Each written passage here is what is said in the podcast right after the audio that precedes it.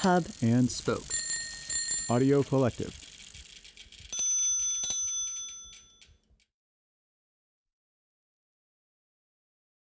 We're not gonna squeeze it.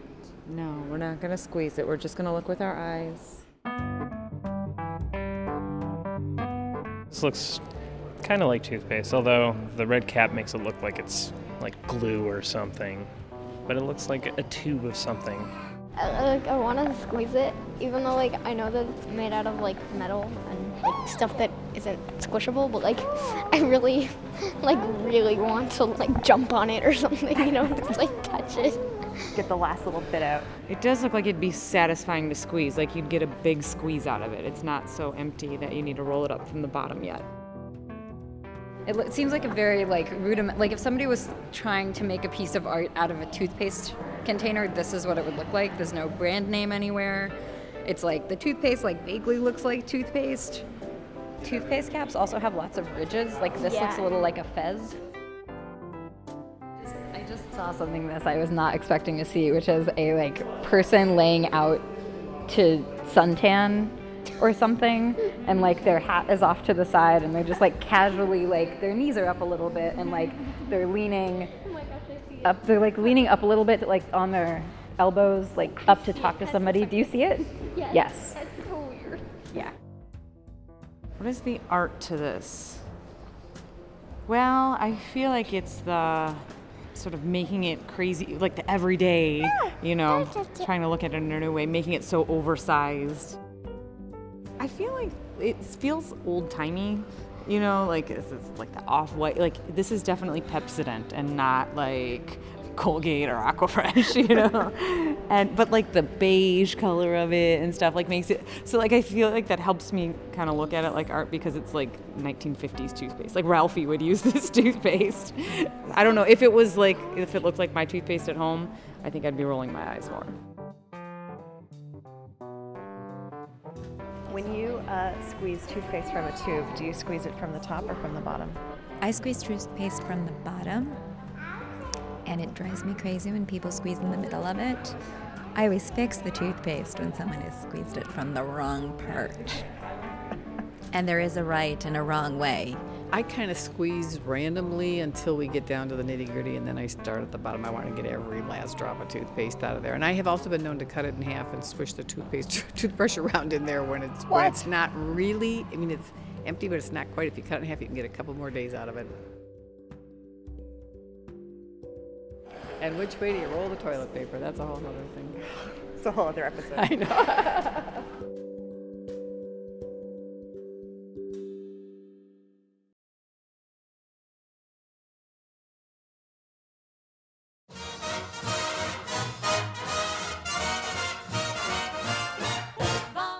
This is The Lonely Palette, the podcast that returns art history to the masses one object at a time. I'm Tamar Avishai. Episode 49 Claes Oldenburg's Giant Toothpaste Tube from 1964.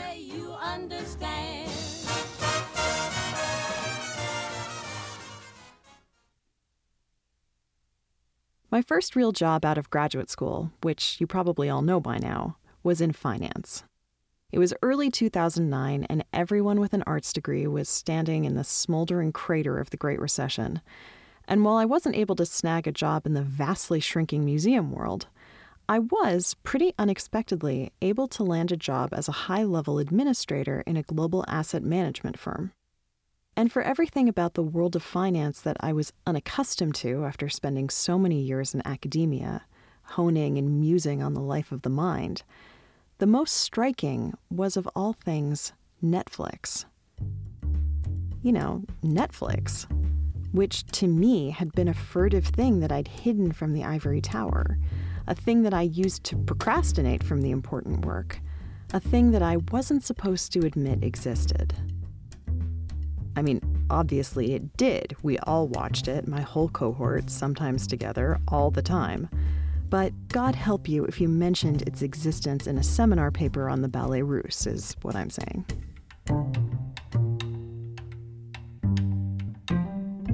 In the world of finance, though, of course Netflix is a thing. and you don't have to pretend that it isn't. It's a holding, it has a ticker symbol. It attempted an ill conceived split into Qwikster, which, if you were a portfolio manager in 2011, mattered a lot. And more than anything, Netflix encapsulated, to me, this divide between my two worlds, between the life of the mind and the boots on the ground. Art historians live in a world of theory and brushstrokes and what the marble communicates across time and space, a world high above our daily mundane lives. The lives that actually affect the way that markets move, the way the actual world spins. And there's a judgmental aspect to this, of course. Art is supposed to speak to a higher version of ourselves, not the selves that, you know, lie on the couch watching Netflix.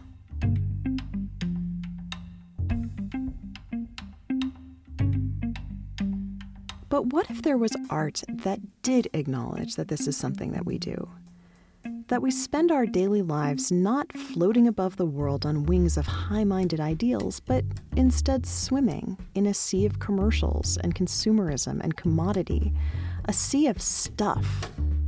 The stuff we buy and lovingly fondle and then have too much of and KonMari and get rid of the stuff we use in our backstage lives, behind closed doors, brushing our teeth before we present the higher versions of ourselves to the world.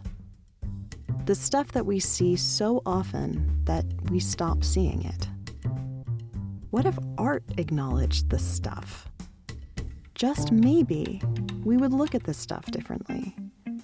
Just maybe we'd see it the way that pop artist Claes Oldenburg does.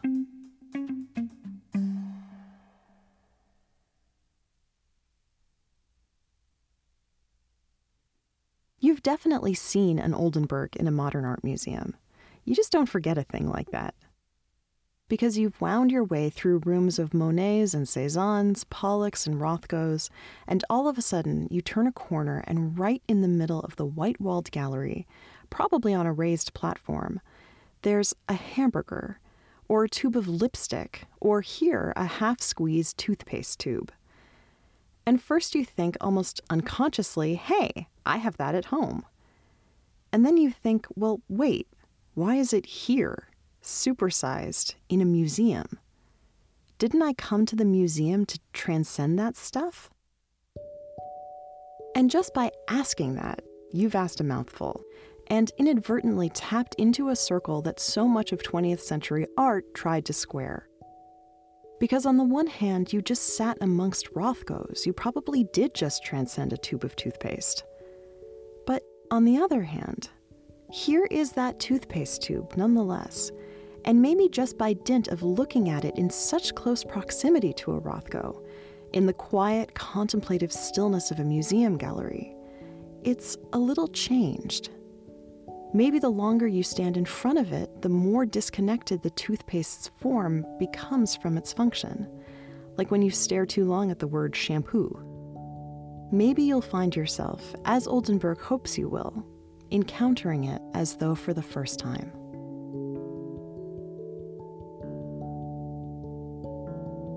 And this idea, this reintroduction to the unremarkably familiar, which was first articulated in 1917 and in episode 17, when Marcel Duchamp placed a subversive urinal in a museum, was formative to pop art. What happens when we retrain our eye and open our minds to the world around us? What happens when, to paraphrase David Foster Wallace, our little fishy brains are blown with the newfound awareness that this whole time we've been swimming in water? I'll tell you what happens. We suddenly see the billboards we've ignored, or the gruesome newspaper images that we've become desensitized to, like we saw with Andy Warhol's electric chairs in episode 5. Or maybe we start to think about these objects in artistic terms, how something disposable can be reimagined as timeless, like Roy Lichtenstein did when he painted comic book frames in episode 27. Or maybe we see the aesthetic beauty in the design of the streamlined, ever changing shape of a toothpaste tube as its innards slowly get squeezed out.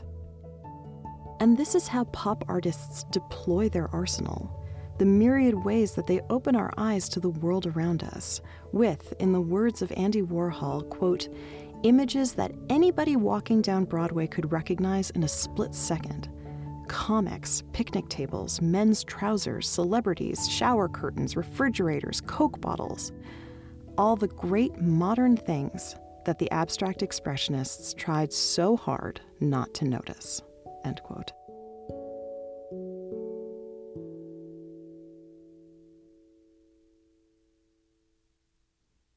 And that dig at the art world is a critical piece to all this.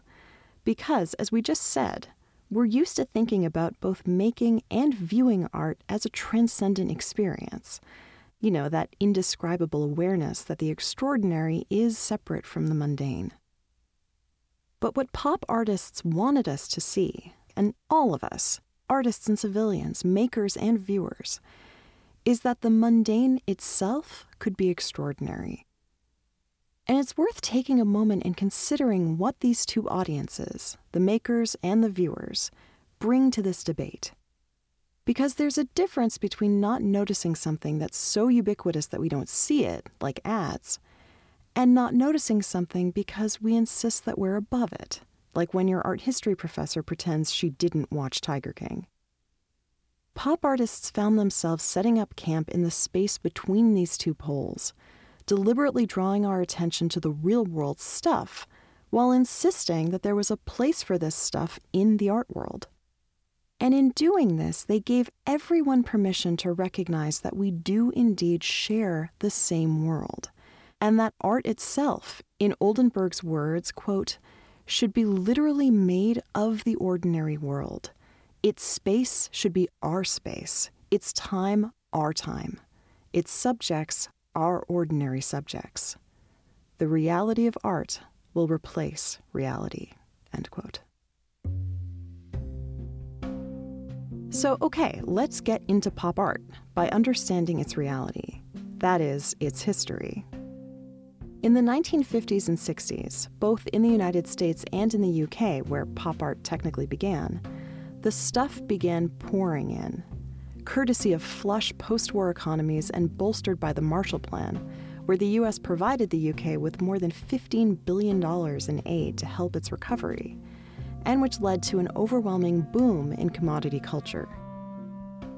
And it led to a strange, repressed new social dynamic, because it's hard not to equate economic recovery with spiritual recovery. To the victors go the spoils. If we have the stuff, we must be doing okay as a society and maybe it all it really takes to transcend the trauma of war is a superior vacuum cleaner. And this brave, weird new world was encapsulated by the British artist Richard Hamilton, who created what is widely heralded as the first true piece of pop art the collage Just What Is It That Makes Today's Homes So Different, So Appealing, from 1956. The title is taken from an advertising slogan, and the image is an incredibly dense visual hodgepodge. A muscle bound man and a pinup woman, whom Hamilton calls Adam and Eve, caught in a snapshot of their apartment, surrounded by American brand name goods. A ham on the coffee table, a tape recorder, a Ford emblem for a lampshade, and, front and center, a Tootsie Pop that the man holds like an Olympian with a barbell which is somewhat apocryphally credited with giving the movement its name. This collage is obviously fun and a little unhinged, but what makes it so significant is that Hamilton is both tapping into how we experience the world as consumers and also showing how consumerism and mass media culture has usurped the role in society that had been historically played by art. Art told us what was beautiful, or desirable, or tasteful. But now ideal beauty could be found in a television ad for face cream. The heroic narratives of history paintings are now found on the silver screen, illustrated by the marquee outside their window. Political commentary now comes from the nightly news. And, most crucially, aesthetic taste is now being dictated by attainable commodities, by stuff which is epitomized by the sad little portrait of the notoriously essentialist British art critic John Ruskin that hangs above the TV, dwarfed by a much larger cover of a pulp comic book. It's so clear in this present moment depicted that Ruskin, who was famous for the quote, there is no wealth but life, has been woefully relegated to the past, the okay boomer of the 50s.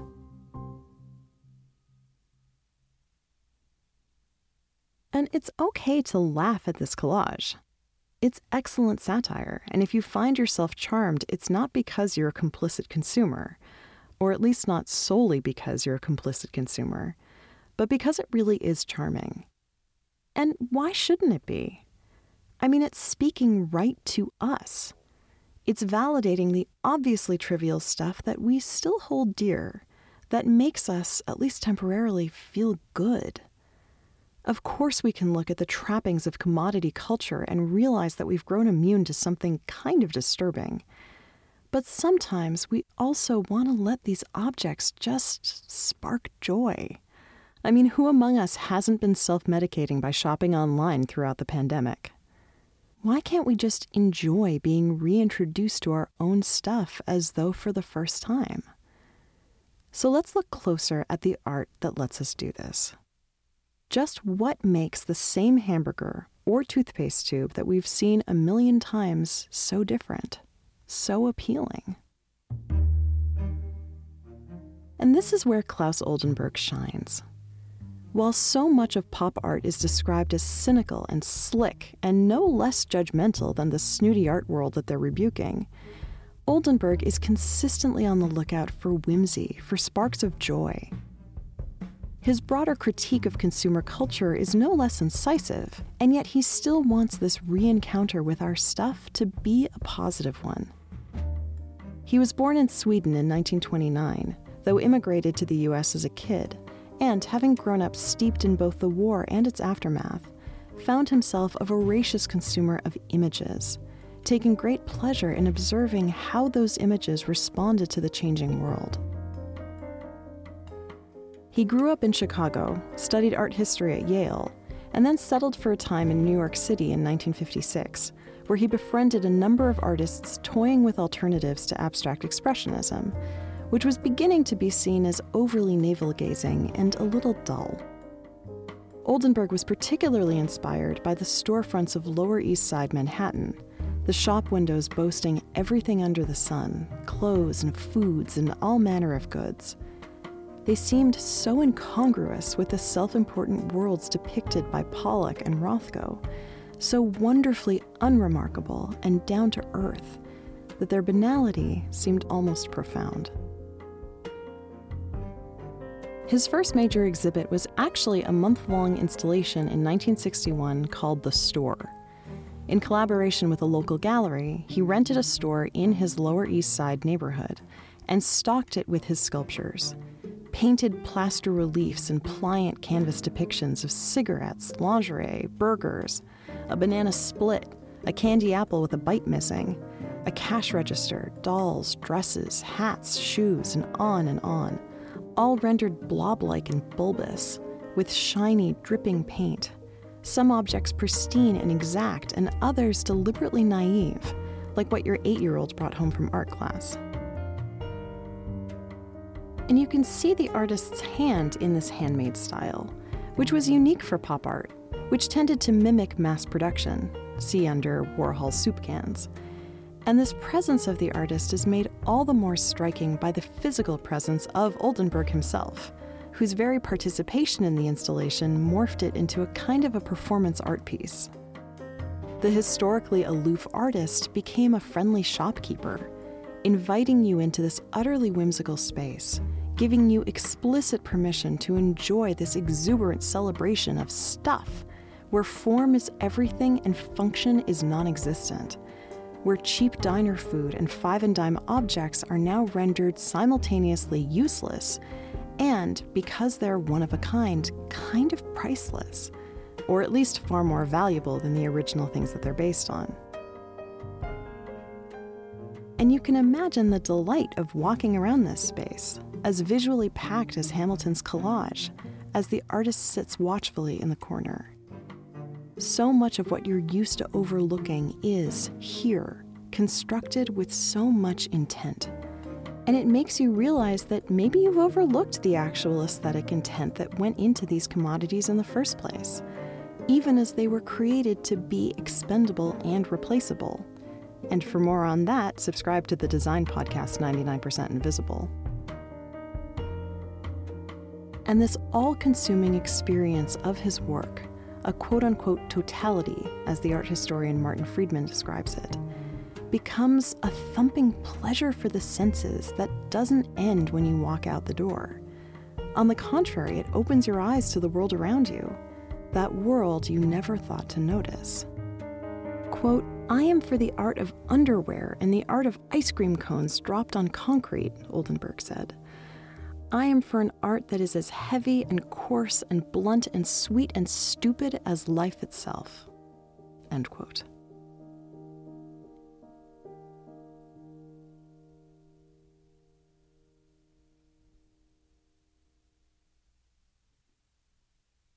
And there are two elements in particular that I want to pull out of the store that help us better understand Oldenburg's work. First, this idea of an all consuming experience, and second, the idea of form being everything and function being non existent.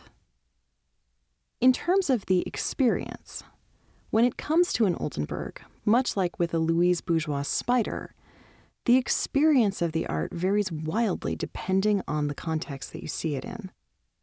It's one kind of experience, as we've discussed, to come upon a toothpaste tube in the middle of a museum, and one that drinks explicitly from Marcel Duchamp's well. After all, Duchamp's subversive experiment wasn't just the urinal as art, but that the urinal crossed the hallowed threshold of a museum. Again, listen to episode 17. But the museum is just one place you can experience in Oldenburg. Another, probably more common place, is out on a public plaza or on a campus. And public art is really different from art inside a museum. You can interact with it without a guard breathing down your neck. Often you're even encouraged to. After all, it's on your turf. There's less prescribed self seriousness, more free association you rarely worry that with public art, you're missing the point. But public art, and more specifically, deliberately forfeiting the seriousness of a museum, well, it has its own challenges. Because a big object just hanging out on its own can feel a little silly at best and ridiculously kitschy at worst. And I'm reminded of when my husband, my in laws, and I took the long way home after chasing the 2017 eclipse by passing through Casey, Illinois, a small town on the map exclusively for being home to a whole bunch of the world's biggest stuff rocking chair, crochet hook, bird cage, wooden shoes, golf tee, pencil. I could go on. And we, of course, had a merry old time posing with them and gramming the evidence. But would I call them art objects? Mm, not as such. But then I think about last week when I went to Willard Park in Cleveland and happened upon Free Stamp, an enormous metal sculpture shaped like a rubber stamp with the word free in the stamping area, which was designed and bequeathed to the city by Oldenburg and his wife and artistic partner, Coosje van Bruggen. It is, unequivocally, public art. But what really is the difference between Free Stamp and the world's largest ball of twine? They're both charming and arguably unnecessary and totally divorced from their function. What makes one art and the other just kind of wonderfully ridiculous? First, there's the question of intent. The world's largest crochet hook was intended to be just that just a regular thing made absurdly gigantic for the sole purpose of whimsy, or to set a record, or just to generally be neat. And while we can experience Oldenburg's free stamp as an enormous whimsical plaything, at least my nieces and I sure did when we were running around it, it was actually created, I later found out, to be an offshoot of the famous Civil War era's Soldiers and Sailors Monument that's located across the street. The free actually refers to the emancipation of slavery. There's artistic intent behind its impact, even if few people know it. And in the larger debate between art and craft or art and kitsch, this really matters. The second point, which I actually think is more interesting for our purposes, brings us back to this larger idea of the relationship between form and function. If free stamp were an actual functional rubber stamp, we'd be focused on, well, its function. But the very fact that it's a sculpture of a rubber stamp means that our focus is now on its form. Because if you're the world's largest ball of twine, you are still indeed a ball of twine, not a sculpture of a ball of twine. And the fact that something is deliberately an art object, made from wholly different materials, and not just an enormous version of a usable thing, well, it makes all the difference. It's what makes Jasper Johns' target from episode 22 different from an actual target, even though you could shoot an arrow at both. It changes the way we'd be inclined to interact with it. It opens our eyes to it again for the first time. And you could argue that this applies to so many of Oldenburg's objects, how his reintroducing us to the essence of their form comes at the expense of their function, and that if we really want to appreciate art, then this is a good thing. There's value to this form forward, even form exclusive approach. It allows us to mediate on an object's design, to seek out the extraordinary in the utterly ordinary, without being distracted by our human impulses with regards to its function. The mouthwatering aroma of an enormous man versus food sized hamburger, or the need to wrap our minds around the sheer amount of toothpaste that it would take to fill this five and a half foot tube.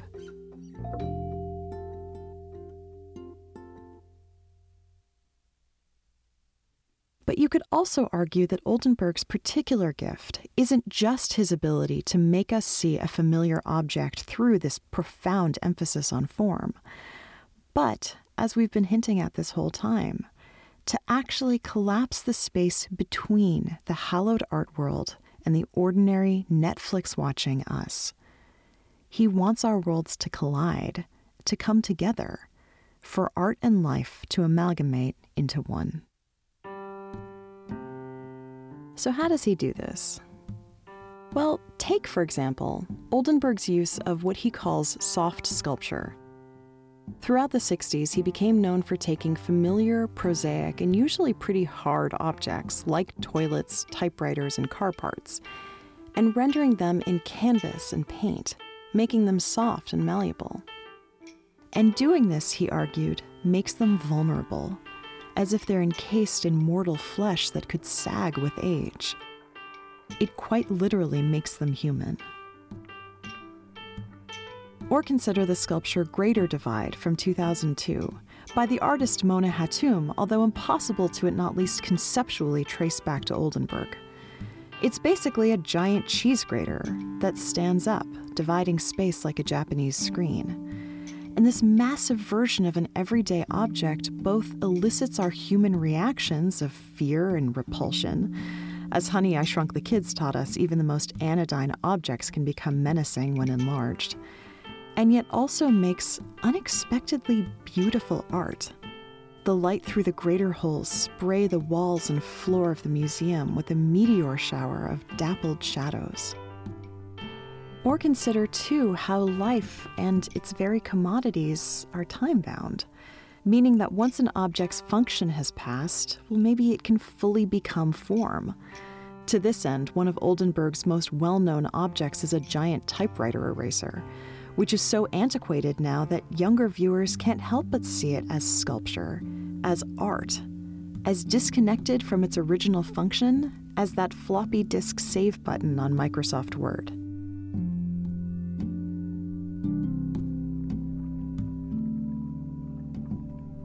And when you bring art and life together, as Oldenburg does so well, you tap into something crucial about why we're drawn to art at all.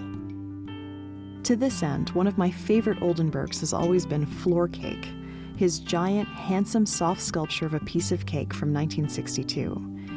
And I'm not drawn to it because of its intrinsic artistry, but because I crack up thinking about Homer Simpson seeing a piece of pie that Bart put on the floor to lay a trap and delighting in his discovery of floor pie.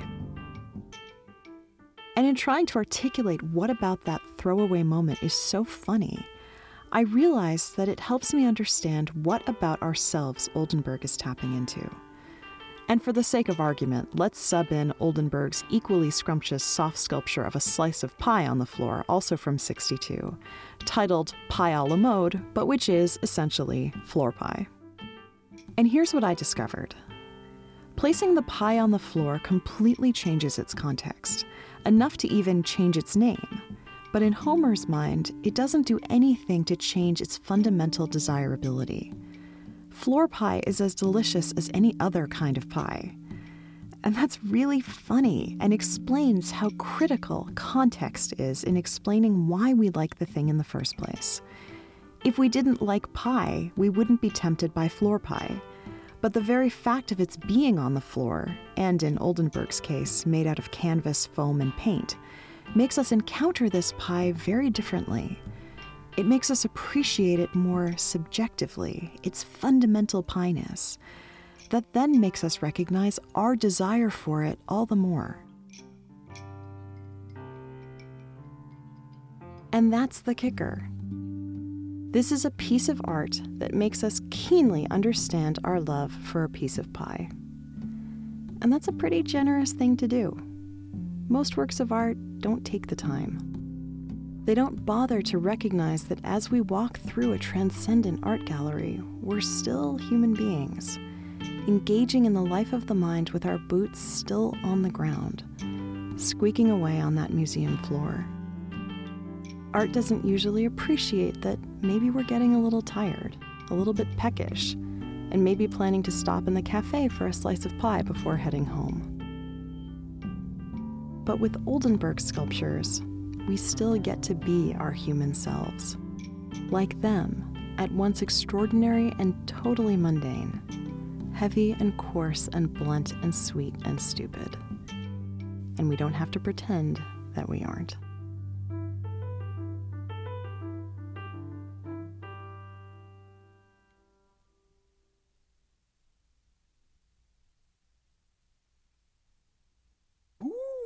Floor pipe.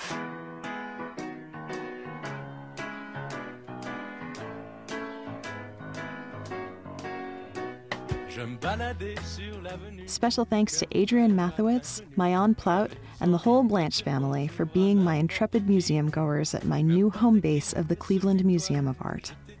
For more information, past episodes, and all the images, go to thelonelypalette.com or follow us on Twitter at Lonely Palette or on Instagram at The Lonely Palette, or like us on Facebook and get the show into more ears by leaving a rating and a review on Apple Podcasts. And hey, if the Lonely Palette is filling that hole left in your life from all those months of closed museums, then why not toss a few bucks into our plexiglass box near the exit by supporting the show on Patreon. That's patreon.com slash lonelypalette. The Lonely Palette is a proud founding member of Hub and Spoke, a collective of Boston-centric, idea-driven podcasts.